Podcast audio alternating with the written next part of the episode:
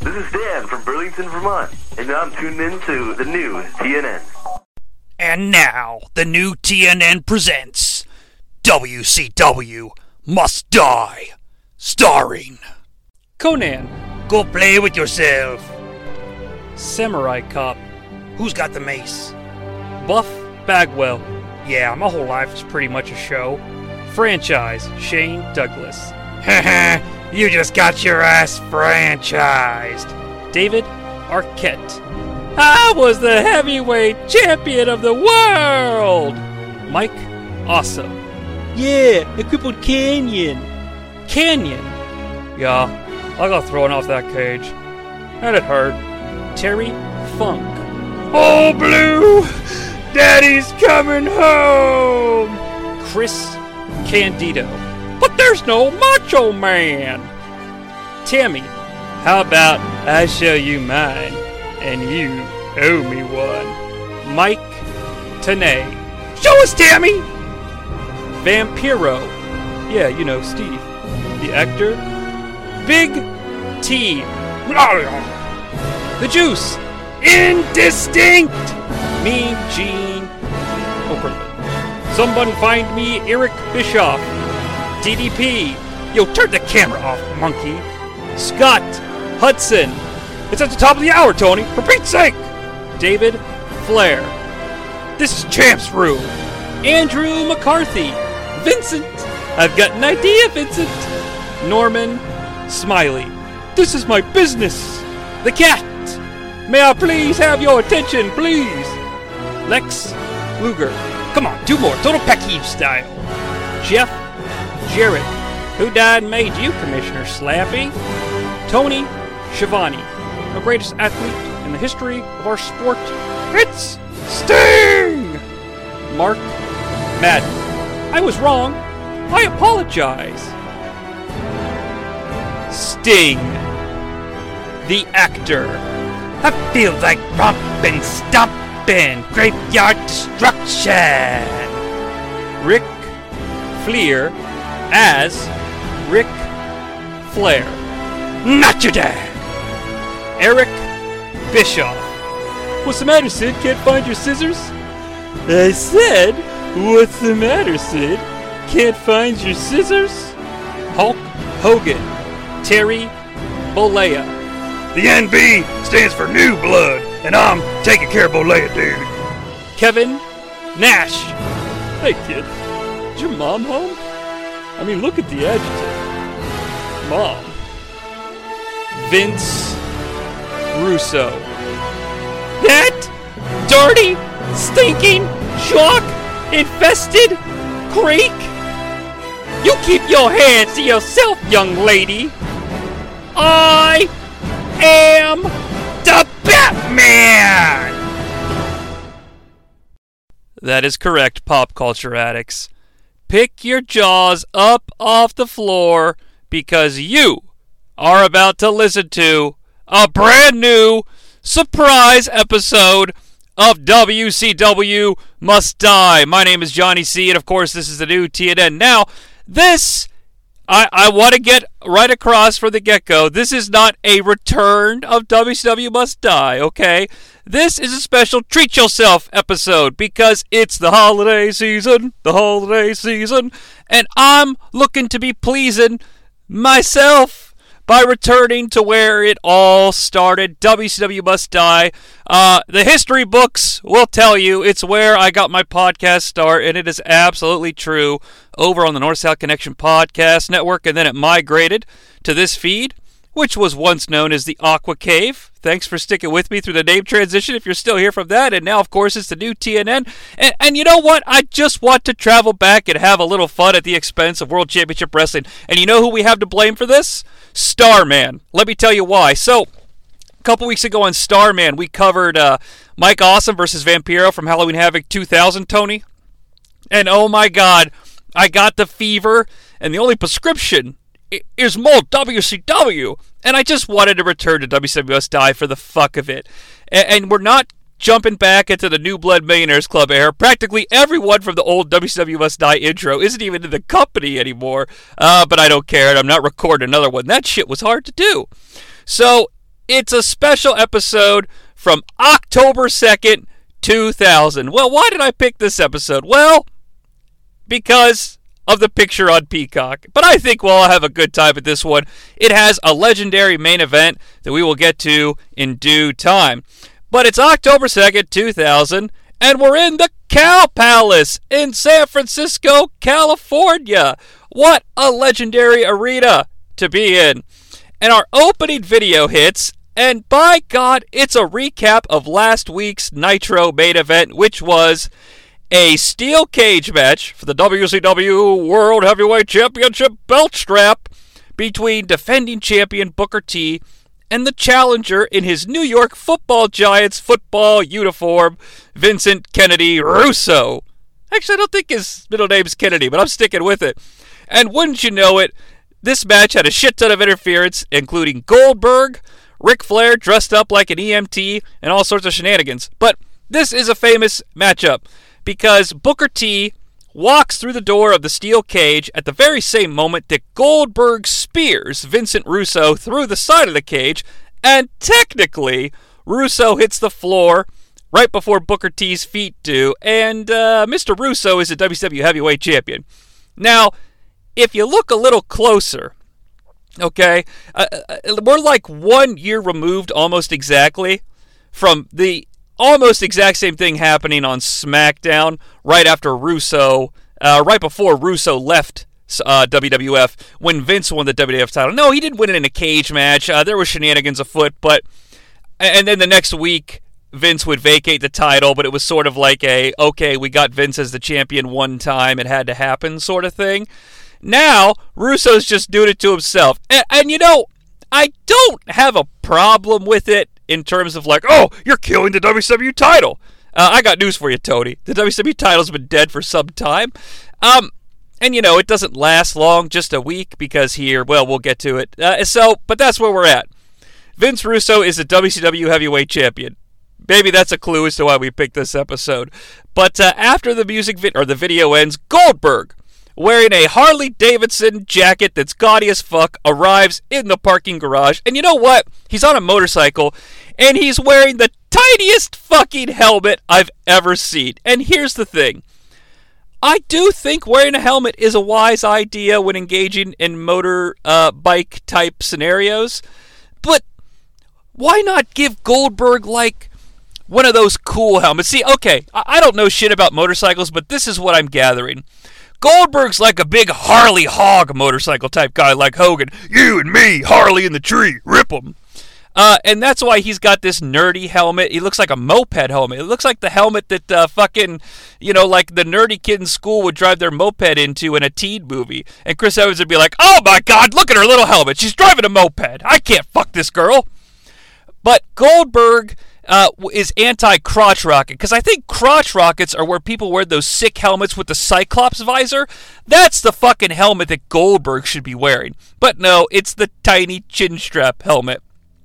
Tony claims Russo will announce uh, stipulations surrounding the WWE title and Goldberg tonight. Will he fire Goldberg? We get the opening WCW Nitro video, and it's changed since I last reviewed the show. And now, the only thing important to tell you is we now have Kevin Nash's blinking eyes in the video. If you know what I'm talking about, you know. If you don't, that's your problem. Tony Schiavone, Mark Madden, and Scott Hudson are on the call in the Cow Palace, and things are getting filthy, a dirty, a nasty. That's the way we like it. Rey Mysterio Jr. Is he still? No, I think you just call him Rey Mysterio. It doesn't fucking matter is coming down the aisle with Tigress and Konnan. Rey Mysterio Jr. is wearing yellow, shiny bibs. And if you're not sure it's the year 2000, don't worry. Rey's here to remind you because he's got a backwards visor. He's got his horns on as well. Uh, Konnan is wearing a cow themed vest with cow themed pants and a cowboy hat. I guess it's because they're in the cow palace. Konnan is cowed the fuck out. Tigress is here wearing a tiger print. And, ladies and gentlemen, Rey Mysterio is also carrying a ladder. Now, Tigress is carrying the Disco Duck. If you're not familiar with the Disco Duck, I can't give you a complete history. Long story, sh- but here's the thing, all right? Disco Inferno was carrying around a disco duck, a duck for a while, like a fucking plastic duck statue that some old woman would put in their front yard, and they called it the disco duck, and that was his thing. Russo, I've said this before. I'm trying to explain, uh, put into words what I'm thinking here. So, like, Russo to me is the master of the mid card, and some might disagree with his methods. Okay, but a guy like D'Lo Brown, this first thing that popped in my head, like the bulletproof vest chest protector that D'Lo would wear, that's like D'Lo's like a mid card guy, but you give him the bulletproof vest, and it's like he always has some sort of a gimmick or thing to rely on. Um, whether it's good or bad, there's something there to make him something. Okay. Now D'Lo's a talented guy. I'm not saying the bulletproof vest is the only important thing, but Russo would find things for guys to latch onto, and whether you agree with them or not, if they got over, if they got over, it seemed to work. Now the disco duck, I'm a big fan of. Okay. Why? Because it's just the right amount of stupid to be funny. Okay? But the filthy animals have kidnapped the disco duck and they've kicked Disco Inferno out of the filthy animals. Disco, at this point in time, is going by the name of Disco, D I S Q O, like Cisco. All right? Now, uh, right away, Scott Hudson is confused about the ladder. Why do they have a ladder, Tony? I know it's an old arena. Are they ever going to paint it, perhaps? Well, I mean, the overalls indicate they might be painting the Cow Palace. Yo, yo, let me speak on this. Yo, Disco, I'm tired of this damn duck. When you first got it, it had a hole the size of a dime. Now look at it, you freak. Hang this duck up. So, yeah, the hole on the bottom is huge now. You know, I've said it before, I'll say it again. Konnan is unable to cut a promo that isn't sexually themed, and that's fine, but it's getting really old. A rope drops from the ceiling of the Cow Palace. Tigress hangs the duck. Madden makes the call. Well, that Bugs Bunny cartoon finally has an answer. It's duck season, not wabbit season, Tony. Look at the duck hanging from the Cow Palace. Achtung! Achtung! Achtung! Here come the Boogie Knights making their debut to rescue the Disco Duck. The Boogie Knights? Have we cleared that, Tony? Scott Hudson is very concerned that the Boogie Knights are copyright infringing on the film Boogie Nights, but there's subtle differences. The Knights in Boogie is K, like Knights of the Old Republic or the Dark Knight, if you will. But Scott, don't worry. You know, at this point in time, and even now, yo, you're part of the Warner Brothers AOL family, which owns New Line Cinema, which was responsible for making the film Boogie Nights.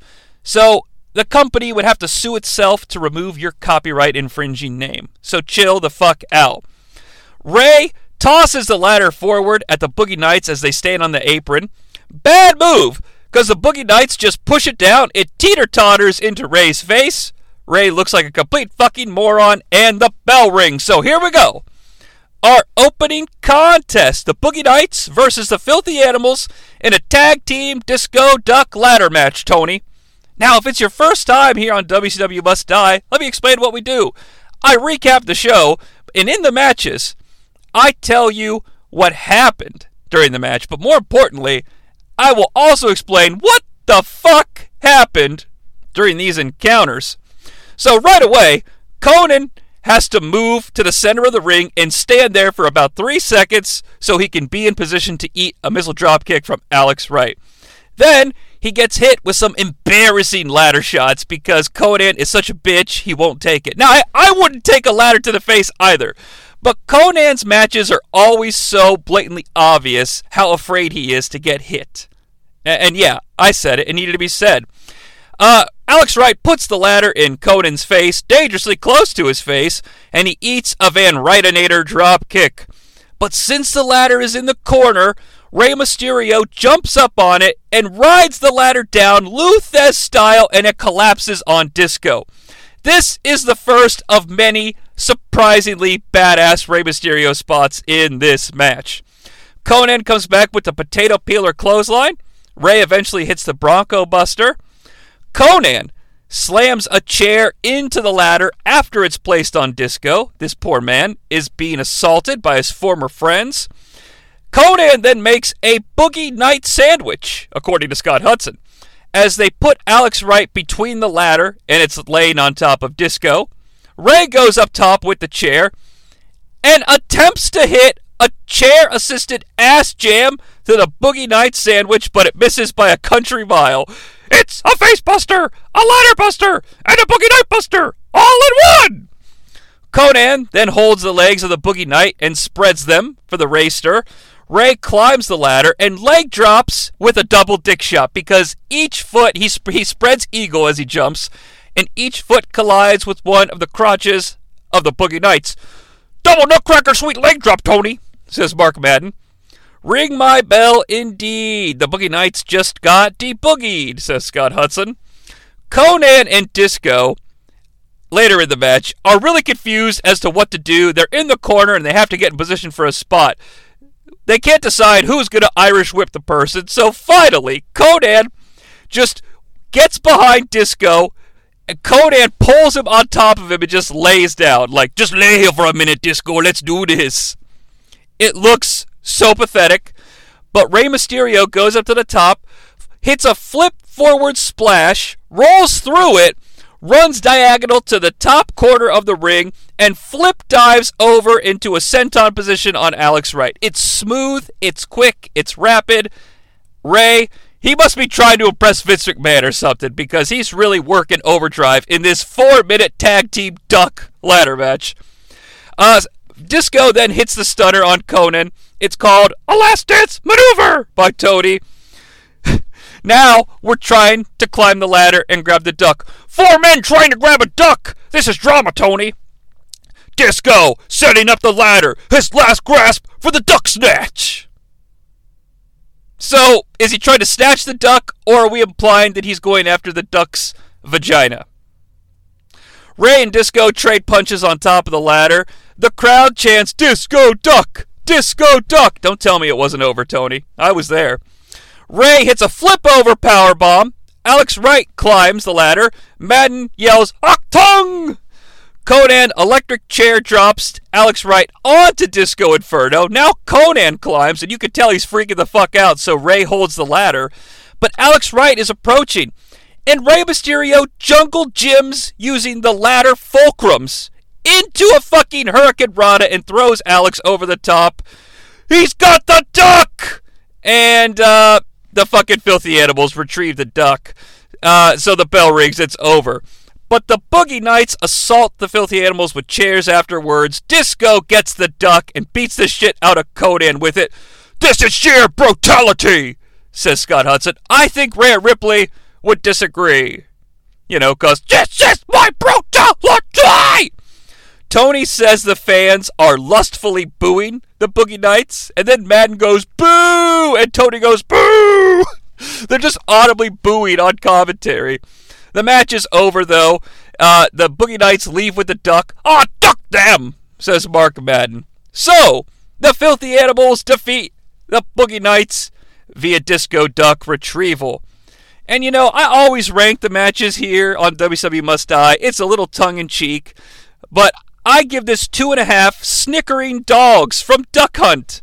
And it's all for Rey Mysterio because he was a goddamn sideshow attraction during this match.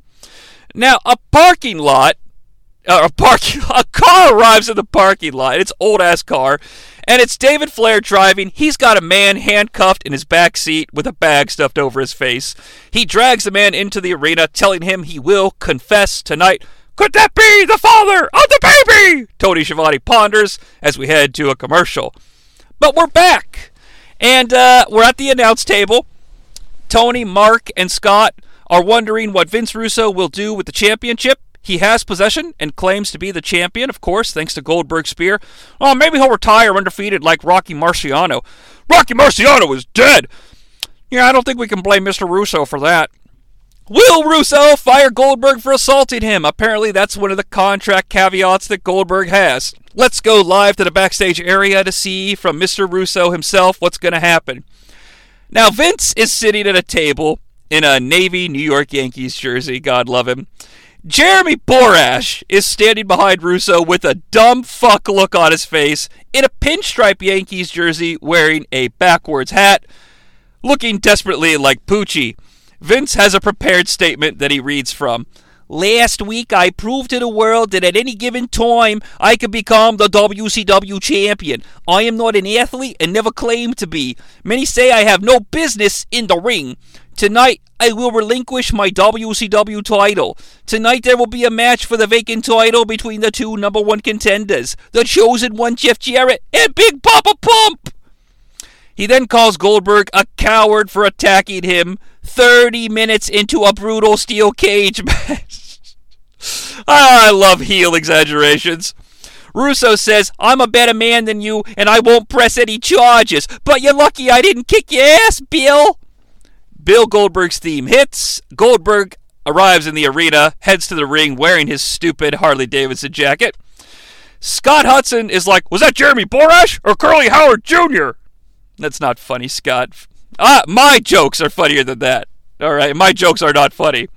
Madden here has a great line about how Goldberg is cat was. You know, Goldberg's a big coward, Tony, attacking Vince Russo an hour and twenty minutes into that cage match. So just exaggerating the already made exaggeration. I quite enjoy it. The Thug Life has a microphone, and we're gonna have to listen to him talk. He's here and he's waiting for Russo.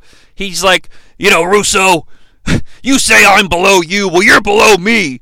And I see you below me every morning when I read the newspaper in the toilet. it's really funny. I'm Bill Goldberg. Russo is on the screen and he tells Bill Goldberg, I got some plans for you, and I'm going to come tell you these plans face to face. Goldberg's like, Well, come on out, woman. Like it's some sort of an insult? Is that the kind of example you want to set for your son, Bill? You know, you wrestle for your son, Bill. Insulting women for your son, Bill? He's a real life Rambo if he comes out here, Tony. He's a real life Fruit Loop. Hey, hey. Again, what's with the Fruit Loop hate? Okay, there's nothing wrong with women, and there's nothing wrong with Fruit Loops. Oh my God in heaven! Vince Russo is here, but he's in the Pope Mobile. Jeremy Borash is driving the Pope Mobile, and it's a Pope protector on the back of a low rider truck. Russo is sitting behind the bulletproof glass of the Pope Mobile. It's Pope Vincent 1! And he's coming to lay down some commandments on Bill Goldberg, Tony! Goldberg attacks the Russo and Bischoff security, who still have R&B security shirts, even though Bischoff is practically dead in the annals of WCW. A Bret Hart career killer kick is delivered to one of the R&B security guards, and we get our first good night of the evening. Some dude that looks like Braden Walker gets gorilla pressed on the hood of the car, but Russo has a microphone. Uh, you know, Bill, am I going to fire you? No, I'm not going to fire you tonight, but I got some plans for you. Goldberg retorts with one of the worst insults I've ever heard. You think I sweat your goofy little body? I mean, it's not it's not that funny, but you do you think I sweat your goofy little body? Vincent Russo's like, you remember your streak, Bill? 176 and 0. Well, tonight the streak begins again, and guess what, Bill? One loss, and your career is over. The streak lives, Tony. If he beats 176 and 0, that is the only way that Bill Goldberg can ever get a WCW title shot. I actually like instilling this as long term storytelling, perhaps building to something the next year, but it's a Russo show, so he'll probably lose tonight. Goldberg then career killer kicks the driver's seat front window. However, much like a child when they touch the, the hot stove, Bill Goldberg hopefully has learned from his mistake because you can tell that unlike when Bill Goldberg punched the driver's seat window out of a car, here where he's kicking it, the actual glass has been replaced with just like safe plexiglass. And that's good. I'm not complaining. But how funny would it have been if he fucking kicked this thing and pulled out his white denim because he's wearing some white ass jeans too, and his white jeans were just covered in blood. Bill now has the keys to the Pope Mobile. Vince is like, Security! Security! It looks like Goldberg is going to take the Pope Mobile for a spin, but he's attacked by someone from behind. It's Ming! Ming locks in the Tongan death grip. Russo yells, Meet your first opponent tonight! Which means it's Ming versus Goldberg tonight, Tony! As we head to commercial. We are back from commercial, and we get a nice recap of what happened just moments ago when Ming, the mercenary, returned and locked in the Tongan death grip on the gullet of Goldberg. Back at Vince Russo's locker room, Vince is celebrating with Jeremy Borash, aka Poochie, Ming, and Mike Sanders, who's wearing a nice suit. No tie, though, on this suit. Tonight, baby, go out there and eat Goldberg for lunch. Ming bails. Mike, Mike, come here. You remind me of me. I gotta leave the building. I'll put you in charge. You have all my power and rights. Make things happen tonight. Mike Sanders smiles like a goof and leaves. Vince Russo then gets in close with Poochie and says, You watch him like a hawk. You watch everything he does tonight and report back to me. He slaps Jeremy Borash and says, You stooge. Back at the announce table, it looks like we're going to have a very special guest on commentary. Ladies and gentlemen, introducing Chuck Zito. Who? Apparently, he's one of the stars of HBO's Oz. Now, hey, I'm not going to sit here and talk shit about Oz. I hear, pray tell, it's a good show, but I've never seen it. He's wearing a nice bowling shirt, so that's okay. Uh, Chuck, you gotta tell me, how would Ming fare in Oz? Uh, pretty good. He's a big guy. We got some pretty tough guys in Oz, but uh, these guys are tough too. Oh, fuck me sideways. Here comes the Misfits in action. Thank God, though, it's only one of them. It's Sergeant AWOL, and he's got himself some plunder for the WCW Hardcore title match that's about to take place. I guess last week on Thunder, Sergeant AWOL beat JTB, or Johnny the Bull, to those of you who aren't friends with him, to qualify for this contest for the vacant hardcore title. So, lots of titles are vacant here in the wars of sports entertainment in WCW. His opponent is representing the Natural Born Thrillers, a man who has been very lethal over the last few months. It's Reno. Reno tosses a garbage can into the ring. The bell, uh, rings. So here we go with match number two for the vacant WCW Hardcore strap Sergeant AWOL versus the many month lethal Reno. Immediately, Reno stun guns Sergeant AWOL, and unfortunately, ladies and gentlemen, Sergeant AWOL misses uh, throating himself on the ropes by, say, ah, that much. Reno goes up top. Sergeant AWOL throws a garbage can. While the garbage can is in the air, Reno decides to go for a top rope leg drop. Uh, even though his opponent is not in range, and uh, his opponent is also standing. Hmm. uh, the garbage can kind of connects with Rito's boots. Chuck, this reminds me of the riot scene that happened in Oz. You remember that scene, Chuck? Yeah, I watch Oz on Mark Madden. I have HBO. Yeah, it's crazy. Is anything goes? A- anything goes? Reno now has a garbage can covering his facial area while sitting on the ring. Now, Sergeant AWOL kicks the top of the garbage can, the very top. Now, folks, I'm not a genius, but I've got to assume mathematically Reno's head can't possibly be up that high, but uh, hey, why not? You know, nobody, nobody had a garbage can on Oz, says Chuck Zito. Sergeant AWOL now has a table and sets it up in the corner. But Rito has a kendo stick and beats his man before tossing him over the top rope. Rito, upon being on the outside, immediately gets in the face of one Chuck Zito. Nobody goes after Chuck Zito. That's putting your life in your own hands, Tony. Back inside now, though, after the Zito diss, and some more kendo sticks strike the sergeant known as AWOL. Rito climbs the top turnbuckle that is near the table. Now, mind you, much like earlier, we have a unique Reno on the top rope situation. Right below where Reno is standing on the top rope is a table.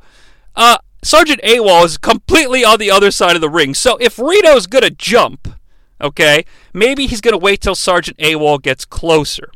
Okay, that's fine, but Reno would have to jump over the table to get to Sergeant AWOL. So why are you standing on this particular top turnbuckle in front of the table near the entranceway.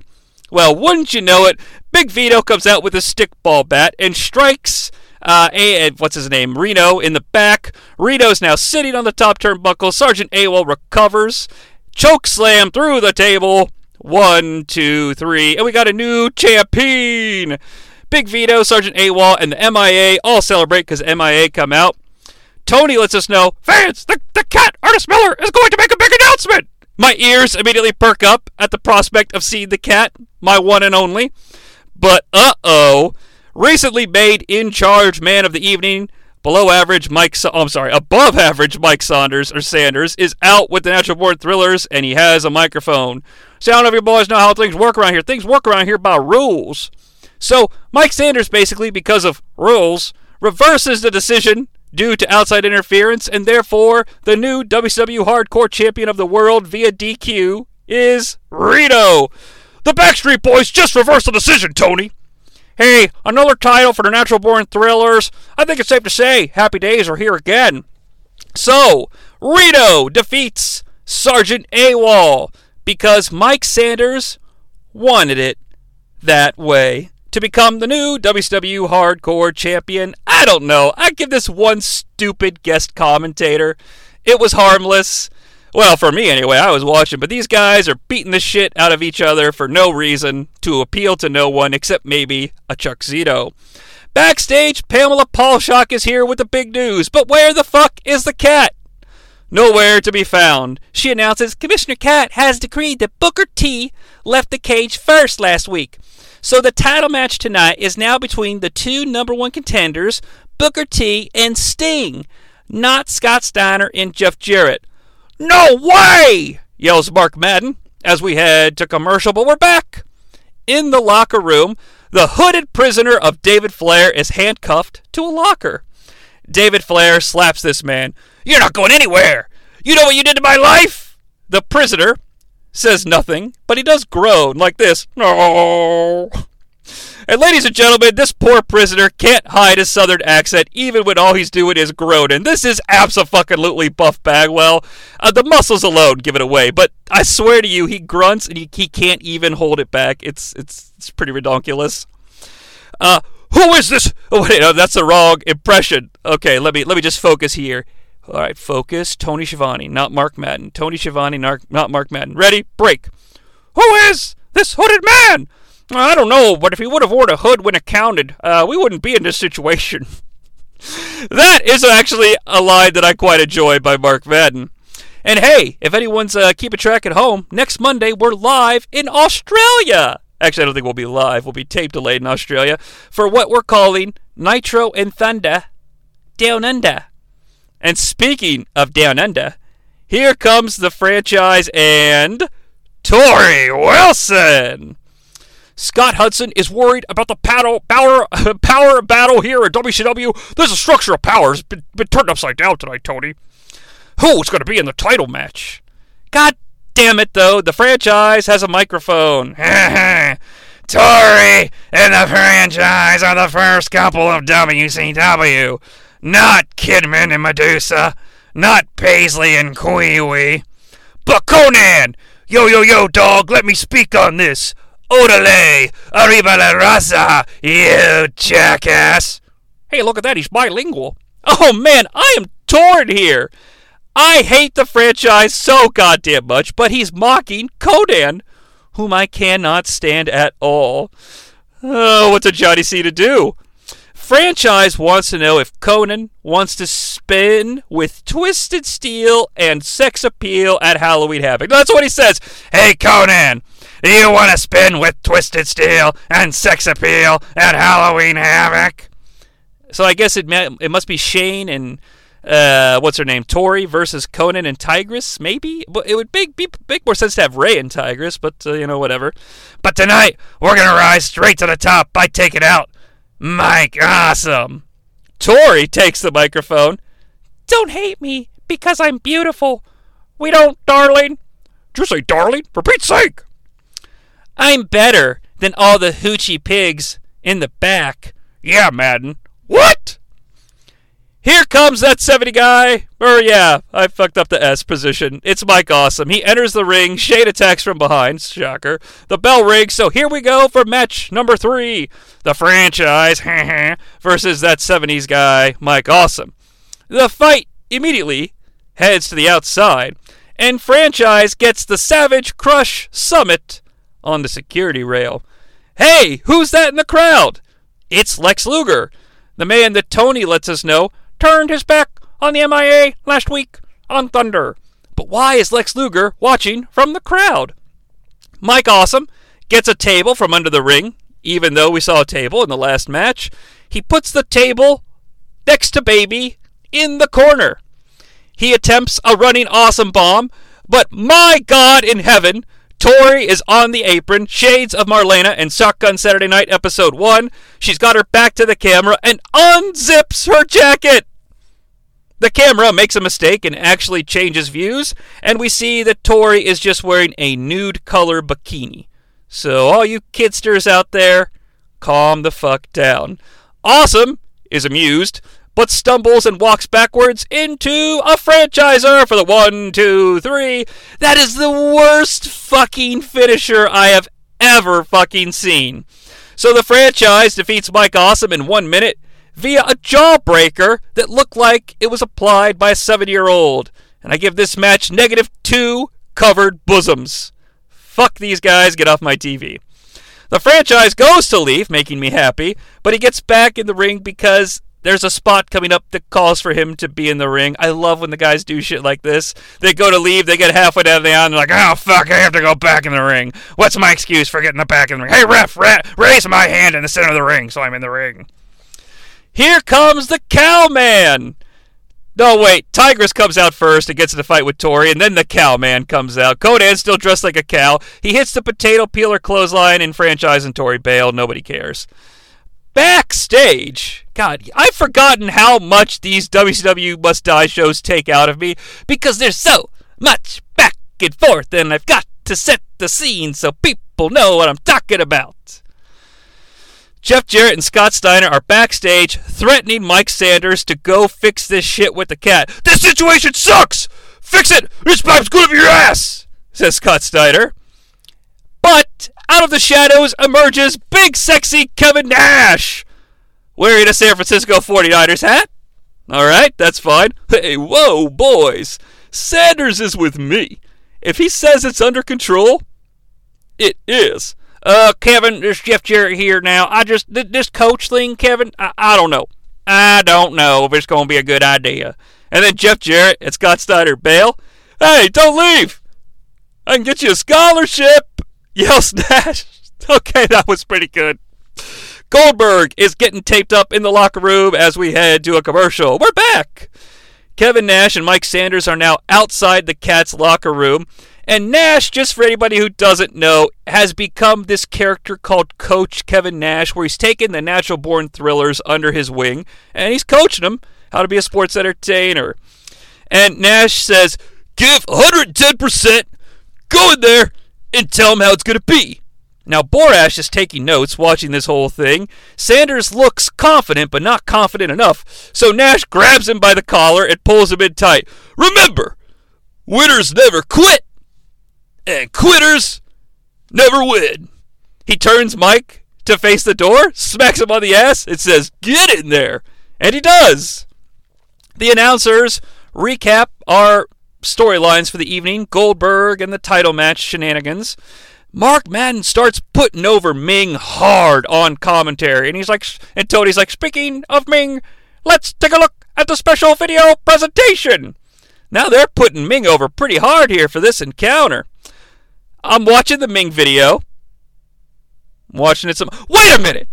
This is the same video package of Ming that Kevin Nash prepared on the old Glory Thunder episode of WCW Thunder. I kid you not. It's the same video with old footage. Bobby Heenan's on here saying things like, Look at Ming! Look at Ming! With the slowed down voices, and he's just tonguing people. This is a video from 1999. Wow! Well, I guess you can't steal from yourself, But remember, because Ming beat uh, Glacier and the guy Glacier was managing, and Nash is like, huh, I can't believe those guys that th- really thought they were going to win after a sweet video. Oh no, he says, nobody loses after a sweet video package like that. God, I wish I was watching that. Now the video ends, and Pamela Paulshock has Ming in the interview position. No manager here. Ming is going to speak. Ming, this is your last chance at WCW. Pam, I love you. My name is Jim, not Ming. So that's a bad office joke. This is what Ming actually says. Pam, downsizing and cutbacks is part of business, and now they bring me here to wrestle Goldberg. I have no choice. This is my last chance. In order for me to stay with WCW, in order for me to keep my career here, is to destroy Goldberg. This is my life. Goldberg, you must die, so I may live. okay. First of all, thank you for the brand synergy, Ming, with the Goldberg must die. And I kind of. Look, I, I'm glad Ming gets to talk. But I don't know if Ming should be talking about his job.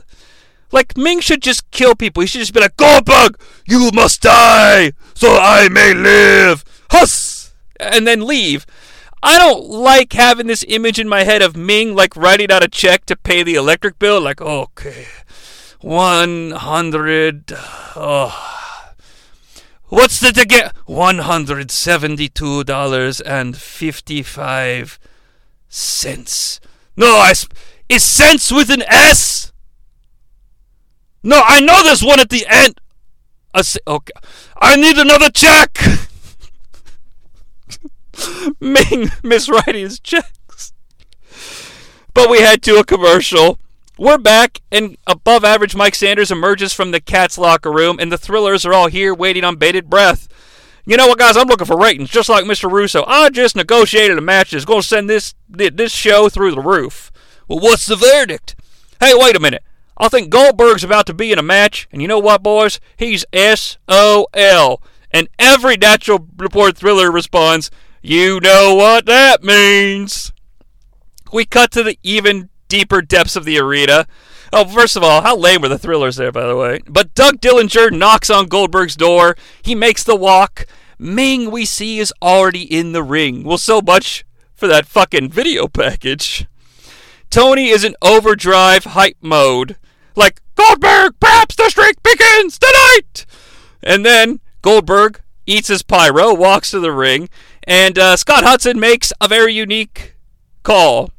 What we've got is a de facto career versus career match. It's not in the contract stips, but it's Goldberg loses. He's done. If Ming doesn't get the job done, you know, Vince Russo is going to send him packing. Goldberg enters the ring. Ming attacks before the bell rings. I think we're four for four. Here we go, though, for match number four Goldberg versus Ming in a not in the contract stips career versus career match. We start off, and both men throw hands, fists of fear and ferocity. They're trading blows. Suddenly, Ming gets the upper hand, and I swear to you, starts slapping with open palm strikes, and I think. I think Ming accidentally does E Honda's 100 hand slap, and I'm fucking here for it. Ming Irish whips Goldberg, goes for a big boot. Goldberg ducks. Called. Goldberg ducked a head attack. Spear! Jackhammer!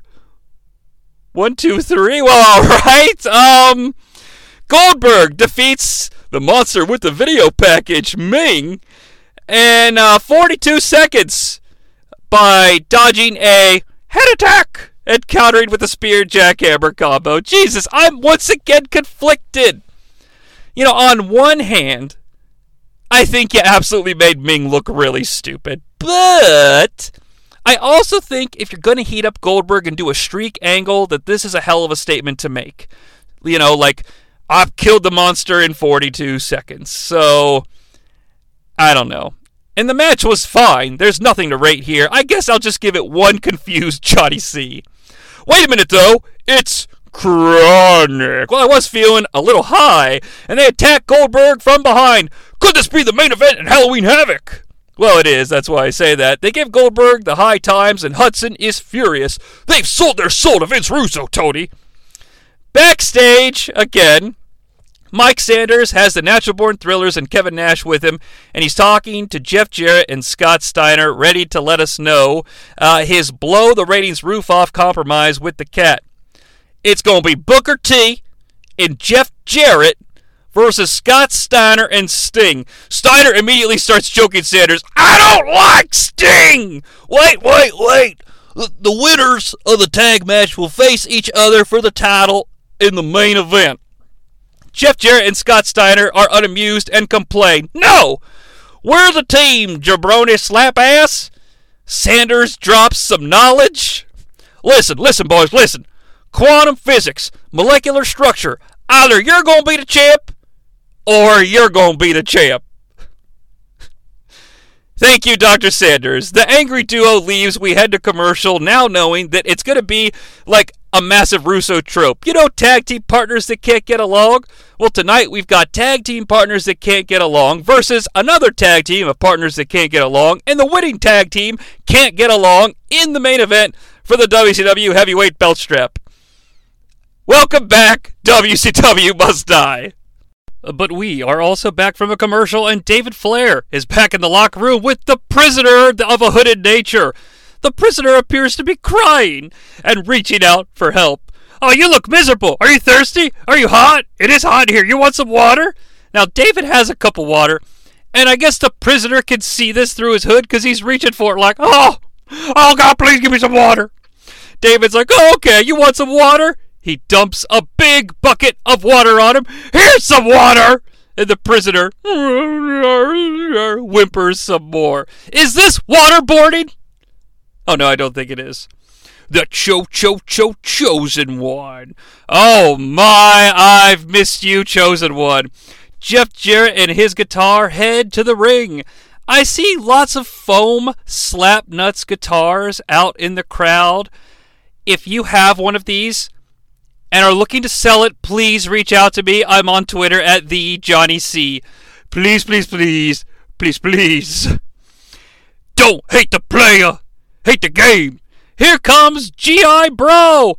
Here comes his tag team partner, a man he's gone round and round with. Big Papa Pump is out next with Midajah. I guess, much like Ming, Shakira was the victim of budget cuts. And God help us all, Big Papa Penis has the microphone. I've said it! I've proven it! There's only one genetic freak! Only one physical phenomenon! And I am the supernatural! So, perfect team! Jeff Jarrett! Tonight, I'm gonna kick both your asses! That is correct, ladies and gentlemen. According to the closed captioning, Scott Steiner called Booker T perfect team. So perfect team! Jeff Jarrett! Who's writing this shit? Uh, last but not least, it's Sting!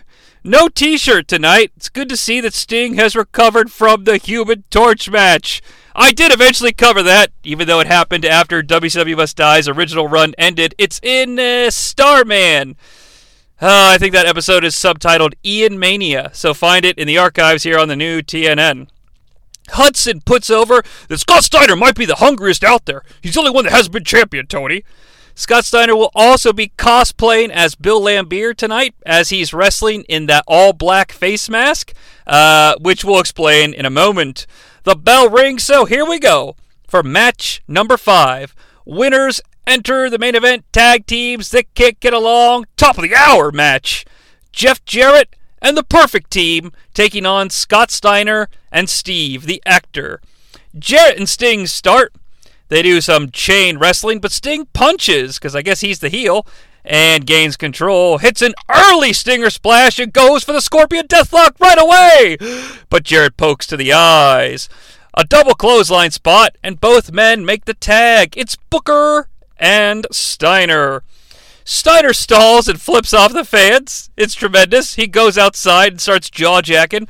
And and we get a great shot of Scott Steiner yelling at the fans from behind. And folks, with this mask on, Scott Steiner, with his giant jacked up physique, is a dead ringer For Bane, yes. No one cared who I was till I injected steroids. My name is Scott Steiner. Welcome to Shoney's. I'll be your host for the evening. Would you like the breakfast bar? Uh, the breakfast bar is mobile. Sometimes it's over here, sometimes it's over there, yes. You may engage with the breakfast bar if you're members of the League of Shadows. You know what happens when everyone eats our breakfast bar here at Shoney?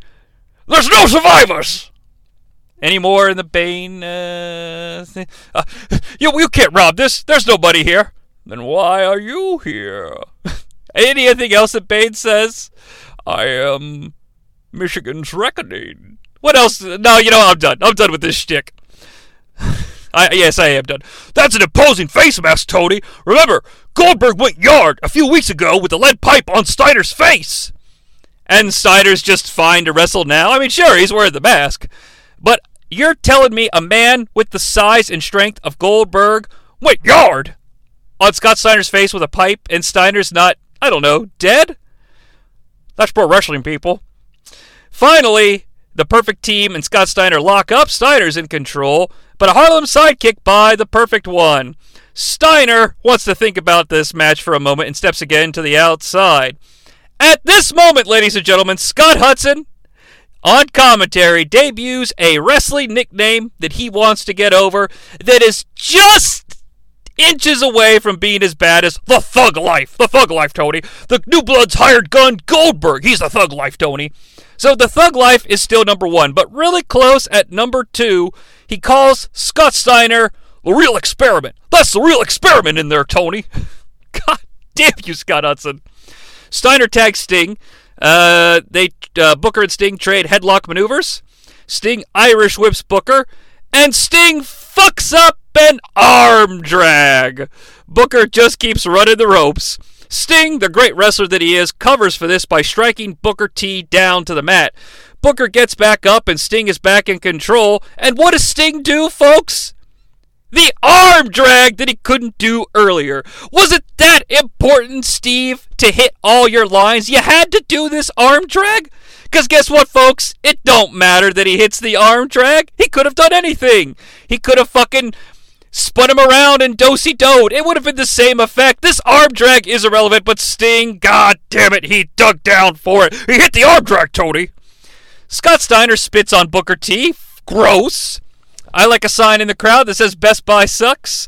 Another Irish whip, Sting to Booker, and Steiner pulls down the ropes for the low bridge, and Booker goes flying. Sting punches his own partner because I guess he's mad and pursues Booker to the outside. Jarrett and Steiner in the ring. This match is falling apart for Pete's sake! Sting makes Booker T kiss the table. Steiner military presses and drops Jarrett. Booker re enters the ring. Steiner beats him down elbow drop push ups by the, the big experiment. Or what, what was the. elbow drop push ups by the real experiment, Tony. Uh, Booker gets in the tree of woe but springs out of it, hits a spine buster of main event style. Jarrett's tagged in. Steiner hits up belly to belly. Hot tag to Sting. Sting and Jarrett fight to the outside. Booker and Sting are inside. Booker hits the axe kick. Goes Rooney and then jumps for a perfect Harlem sidekick, but it hits both the referee and a Scott Steiner. Two for one special, Tony. Yes, we're having the two breakfast bar for one special. Tony, perhaps invite Lois to Bane's Shoney's. Jeff Jarrett has the acoustic equalizer. He swings at his own partner, Booker T. The perfect T ducks. Sting eats the wood. Jarrett covers for the Udo dos Trois. Jeff Jarrett and Booker T defeat Scott Steiner and Sting via the acoustic accoutrement to advance to the main event.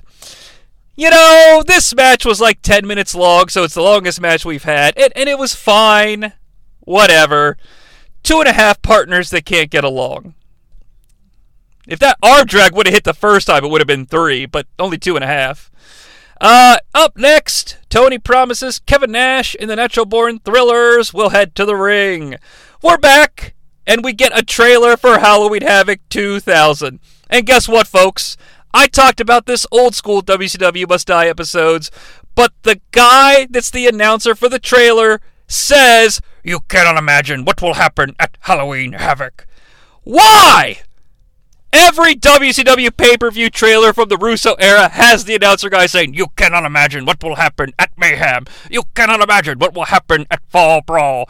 Well, after I see a few of these things, ring guy or announcer guy, I'm starting to imagine what I can't imagine to see at insert pay per view name here. We get a replay of the finish to the tag team match, and then I hear a song that makes my heart sing. Oh, Canada, our home and native land. It's the WCW Cruiserweight Champion Primetime Elix Skipper, who I believe was given the belt by Lance Storm. Oh, and Mark Madden is correct. I apologize. It's the 100 kilo and under championship. Now, ladies and gentlemen, something monumental here. Primetime Elix Skipper has a microphone, and he cuts himself a promo that shows that this scenario is not a good idea. That's right, baby! That's right! This is my house! And I built! He pulls the microphone away from his mouth, and we can barely hear him say, This house. So it comes across like this This is my house! And I built this house. And I'm pissed off about two things. One, that so called commissioner booked a match against me. Prime time. The 100 and under kilo uh, C- Canadian champion. And I hope he's ready to get his ass kicked tonight. And two, the thing that's pissed me off the most this week is that shit that happened last week. It's been under my skin. For all you dumb Americans that don't know what I'm talking about, hit the B roll. Scott Hudson is confused by this order. Hit the B roll. The B roll plays, and Scott corrects himself. Well, I guess so. The B-roll footage is last week. The new, or new, the Natural Born Thrillers were hanging out with Howard Stern's little friend Beetlejuice. Kevin Nash entered the scene and said hi to everybody and shook hands, as a professional wrestler is to do. And when he came to Beetlejuice, he said, "Oh, hey, Alex, nice to see you," and took off. Back in the ring. Now I know all you dumb Americans are all about the jokes, but tonight it's my turn. So Max Sanders, on your way out here, bring that Jolly Green Giant with you so I could kick both you asses at the same time. Oh!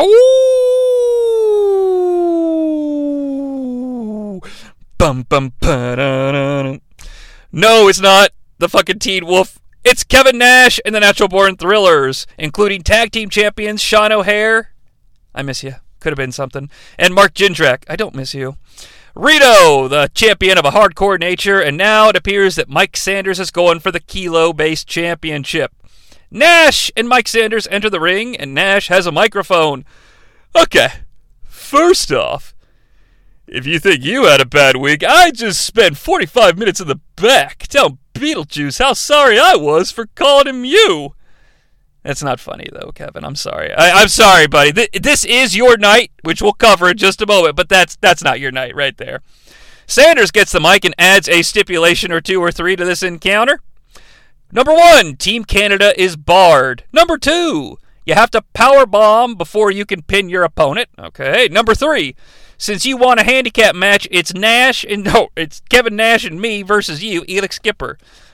After this uh, announcement of rule changes, Mike Sanders bends over to tie his shoe, as one to do before a sports entertainment based encounter, and Kevin Nash just bops Elix Skipper with the microphone. The bell rings, so here we go. Match number six a handicap powerbomb to pin match for the 100 and under kilo Canadian Championship. Mike Sanders and Kevin Nash taking on a primetime Elix Skipper. As the match starts, Kevin Nash takes a seat on the turnbuckle with the microphone and commentates as the match is taking place. Mike Sanders sets up a power bomb.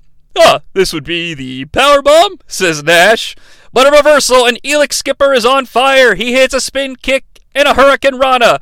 Elix Skipper goes for the cover, and in a tremendous moment, referee Charles Robinson taps him on the shoulder and is like, "No pin, no pin." And he does a really big like power bombing motion with his hand because you know you got to play to the back of the arena, indicating a power bomb scenario has not taken place and therefore the match cannot end.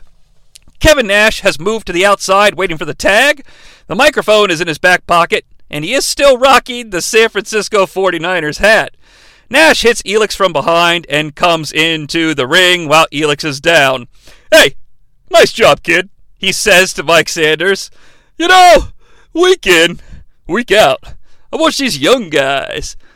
They come out here trying to take a spot from an aging veteran like myself. One thing these kids do week in, week out is they do all this top rope stuff. I might say during this soliloquy, Elix Skipper is creeping ever closer towards the top turnbuckle that's behind Kevin Nash. You know, I don't know the last time I was in a bar fight and I knocked a guy down, and then I jumped on the bar and decided to jump off and do something, but uh, Nash turns around, eats a missile dropkick from Elix Skipper, and God help me, Nash actually takes it. Elix is a house of fire beating on Nash. He hits him with the 10 turnbuckle punches. Elix turns his t- uh, attention back to above average Mike Sanders, but Kevin Nash has recovered. Hey, is Nash bleeding? I think you might have Beetlejuice, Tony, says Mark Madden. Nash grabs the microphone after bopping Elix Skipper yet again. The only other thing I don't like is the fact that this guy claims he's a Canadian. Now, the only thing about him is he decided to go to Canada because he makes about 30 grand a year. And I think that makes him a millionaire in Canada. Nash drops the mic, little gut kick, jackknife, Mike Sanders covers, one, two, three, and it looks like we've got three championships in the camp of the natural born thrillers. Mike Sanders defeats Elix Skipper via Nash Nanigans. And folks, I give this match 30,000 stars because you know what? Kevin Nash doing commentary during his own match. And not just that, commentary that's rambling about the youngsters. He actually said top rope stuff. He's burying the young talent and mocking someone's living wages that are less than his. This match is the living embodiment of Kevin Nash's wrestling character. Maybe the person, I don't know. And if they still made DVDs, it would have been a shame if this match was not included on Nash's life retrospective. Like, they come to the end and Nash is sitting by his fireplace and he's like, well, you know, guys, uh, we gotta get some matches for the DVD. How, there's only one match, though, really. No, it's not with Bret. No, it's not with Shawn. There's one match that defines my entire career.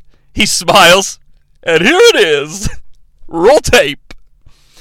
Goldberg is in the uh, backstage area of the arena. He's got a towel on his shoulder, and it looks like, honestly, he might be taking off for the day as he's got his Harley Davidson coat back on. The Terry Rooster stops him, and he's like, "I got, I got bad news, man. Sanders, Sanders has you doing it again, man. Another match, and, and another match, yeah, another match, and you're next.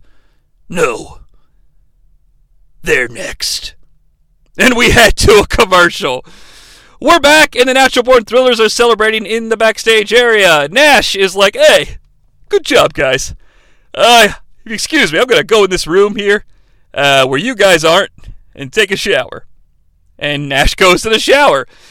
As soon as the door closes, oh my word, Team Canada attacks. It's Lance Storm and Hacksaw Jim Duggan. Officials have to pull Hacksaw off because he's furious, yelling things like, Canada! Canada! Team Canada! In the ring, the Harris boys are standing. Here comes Goldberg, I guess, for a handicap match. Another one. Right after the other one.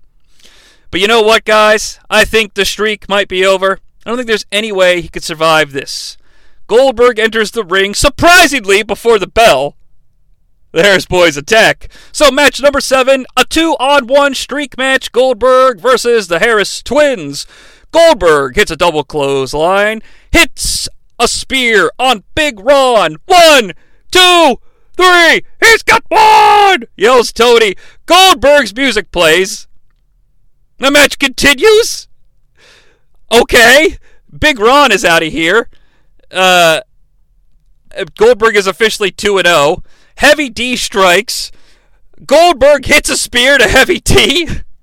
Good night, says Scott Hudson. Jackhammer, one, two, three. Um, 3 and 0. Goldberg defeated Big Ron via the harpoon, and uh, Goldberg defeated Heavy D via theme music distraction, I guess. Well, this is a choice. And I give this match five Tokyo Domes. This was a classic, guys. You cannot miss it. You cannot imagine what happened in this match. You have to see it for yourselves. Backstage, the Natural Born Thrillers are opening the shower door trying to get Nash's attention. Mike Sanders is like, uh, hey, Kev, uh, I need some ideas, buddy, uh, for the main event. Kev, you got any ideas? There's no answer. David Flair is dragging the hooded prisoner, the father, if you will, to the ringside area, and we head to commercial. We're back, and Tony sets the scene. Ever since September 11, David was left at the altar and found out he was not the daddy. Clearly the worst thing that could ever happen on September 11th in human history. But then later he found out via a videotape who the father was. Now he apparently has that man in captivity. Suddenly, though, David Penzer, the ring announcer, hands Tony Schiavone a letter, apparently from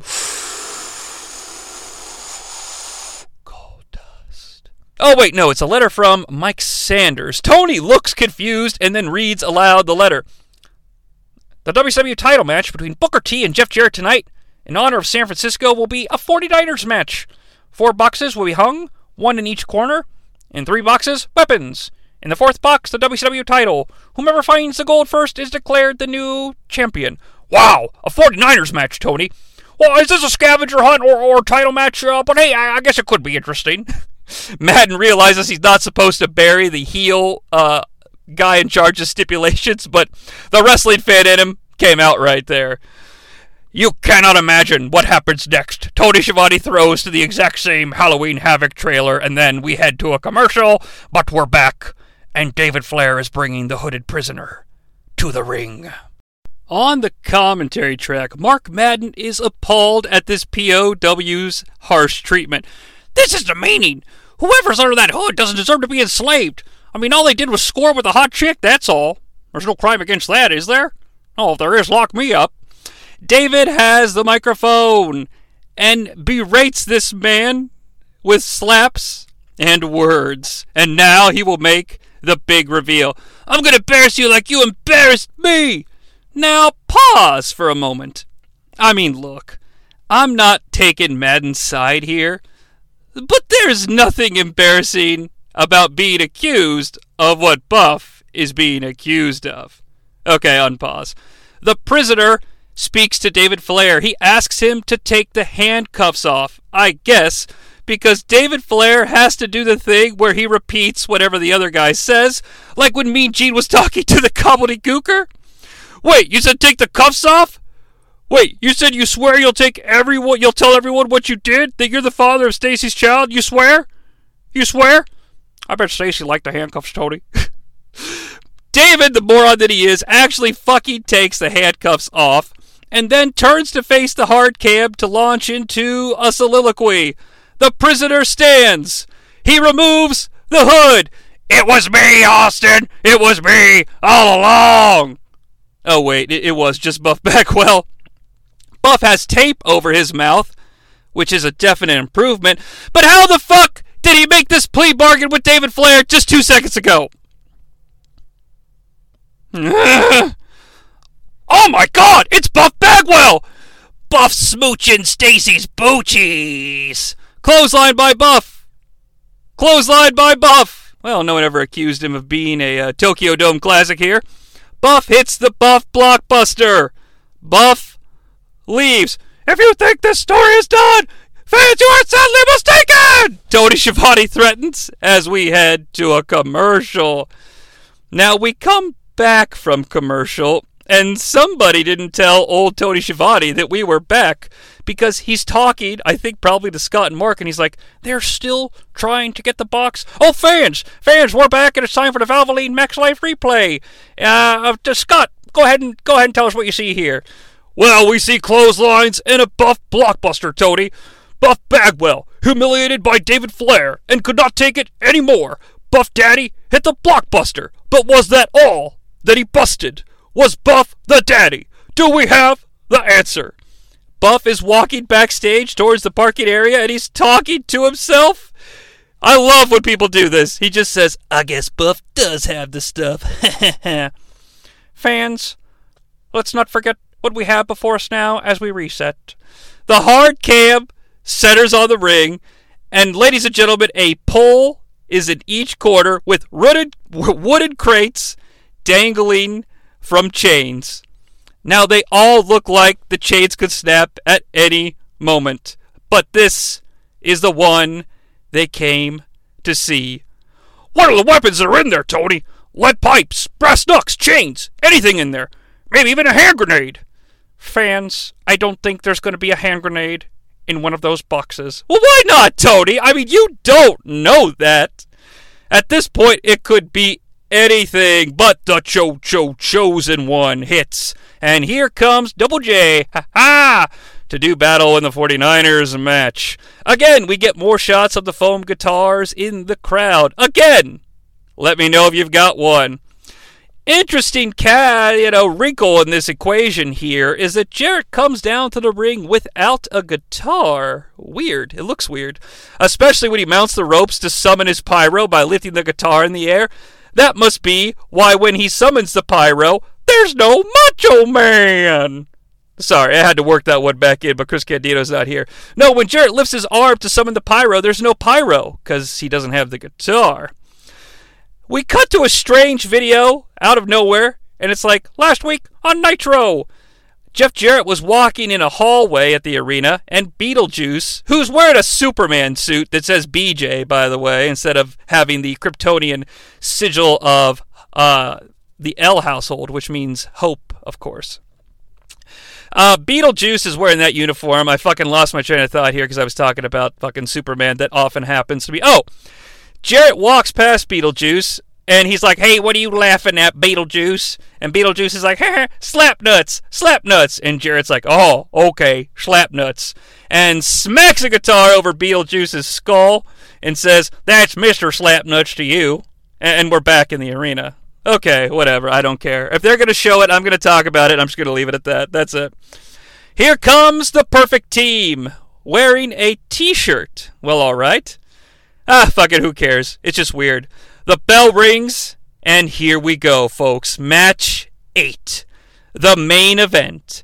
A Kansas City 49ers match for the advanced WCW World Strap. The chosen one, Jeff Jarrett versus Booker.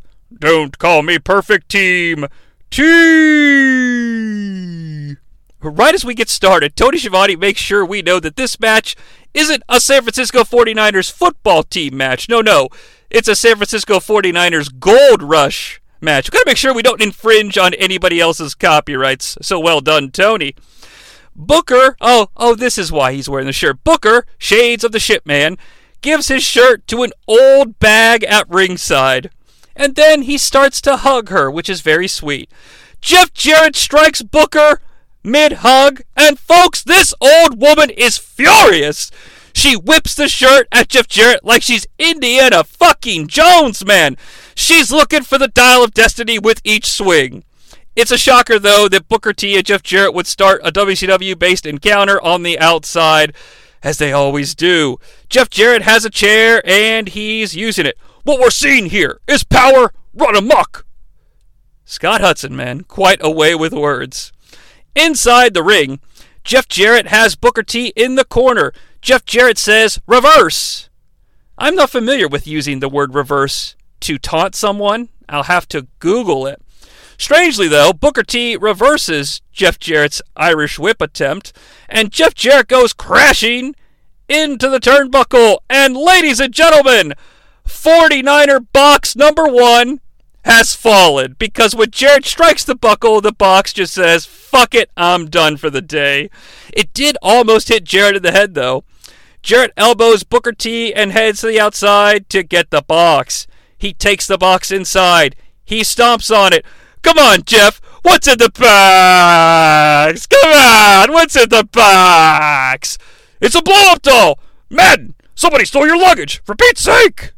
He actually does say that. Jeff, it's just a blow up doll. I mean, that's what it is. Jeff Jarrett tosses the blow up doll to the outside, and we continue. Only three boxes remain. Our announcers have a moment.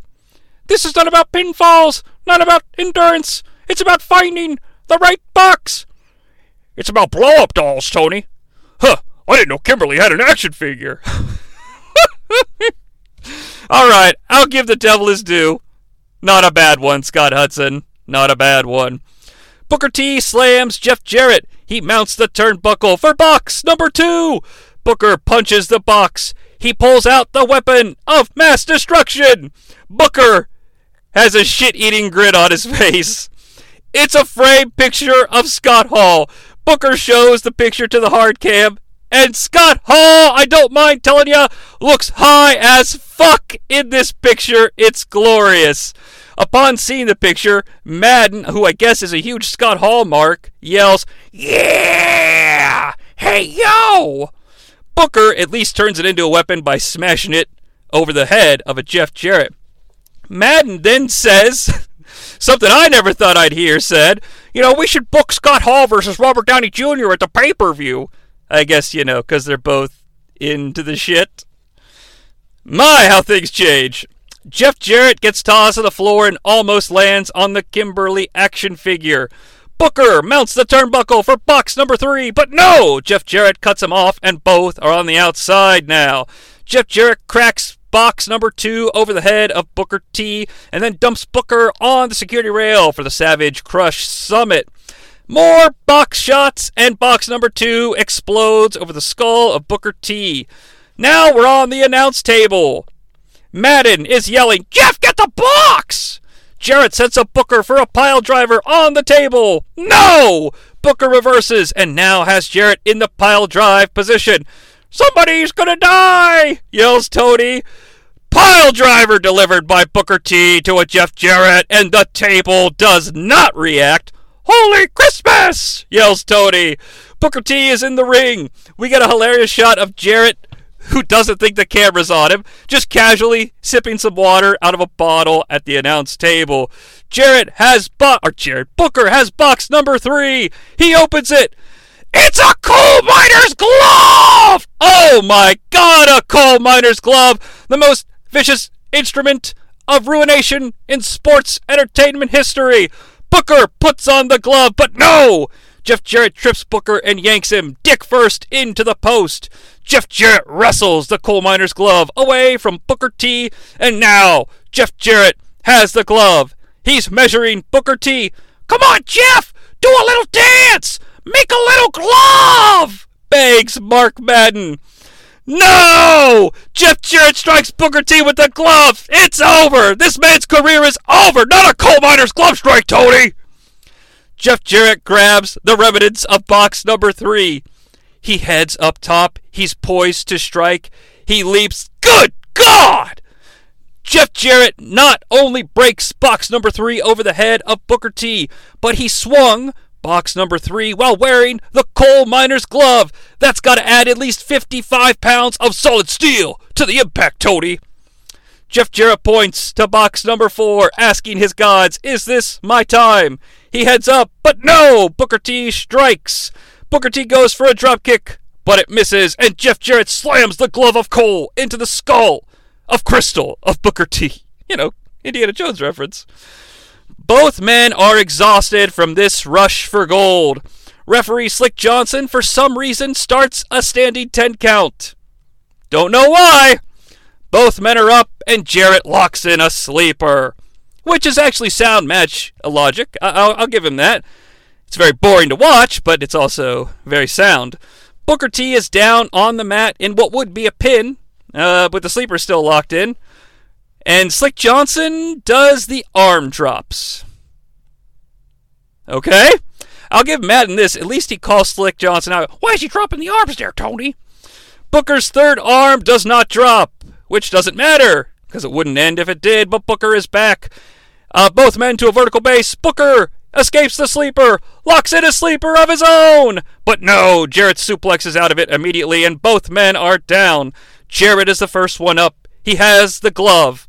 He climbs the turnbuckle. No, Jeff, not this way. That's a human being down there. Not with the glove. Jeff Jarrett dives with a jumping coal punch. No! Booker catches him. Bookend!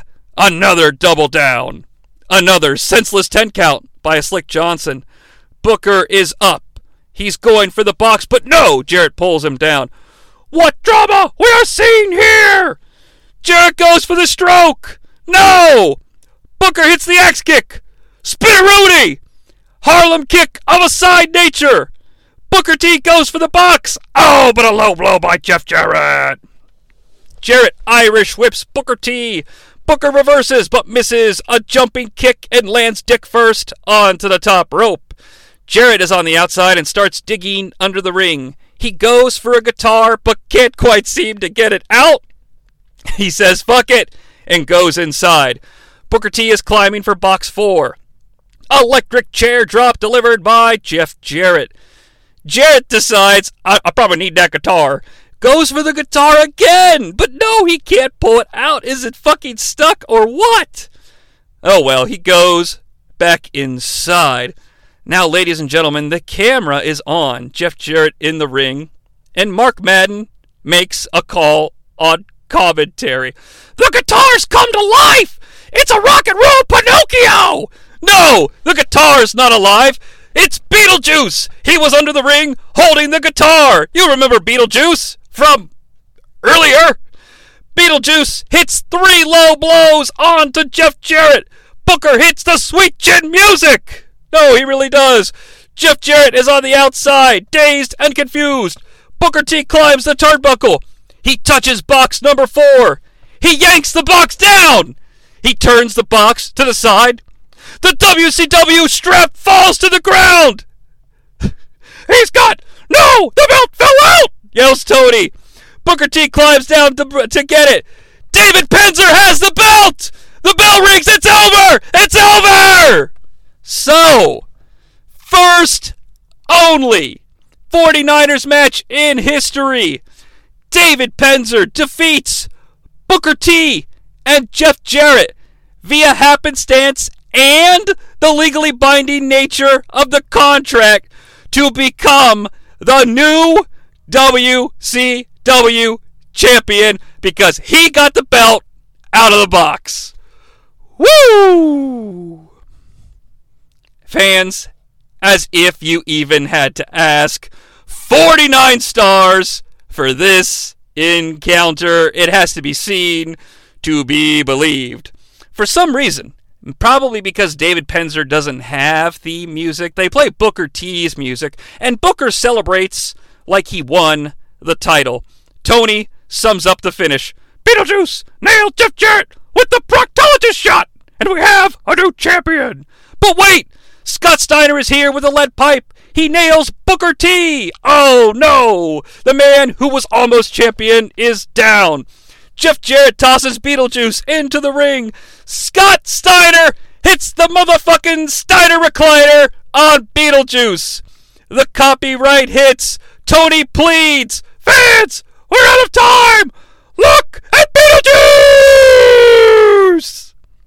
We fade to black and thus WCW must die once again.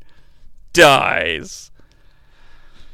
what an all time show. So much fun to be had with these misfits from down south. Obviously, I know. I know you guys know. Uh, you know, Booker T win. I mean, you know. But David Penzer should be the champion. But whatever. I don't care. There are not enough hours in the day for me to make that argument. We all know the truth. But the truth of the matter is, guys, I I just want to say thanks. Like, if you did listen to this, you know, WCW Must Die was sort of my initial brainchild. Uh, and I'm not trying to like take credit. It's not like it's anything grand or anything. But you know, a year year ago, I reached out to Aaron uh, at North South Connection, and I was like, "Hey, I had this idea for a show.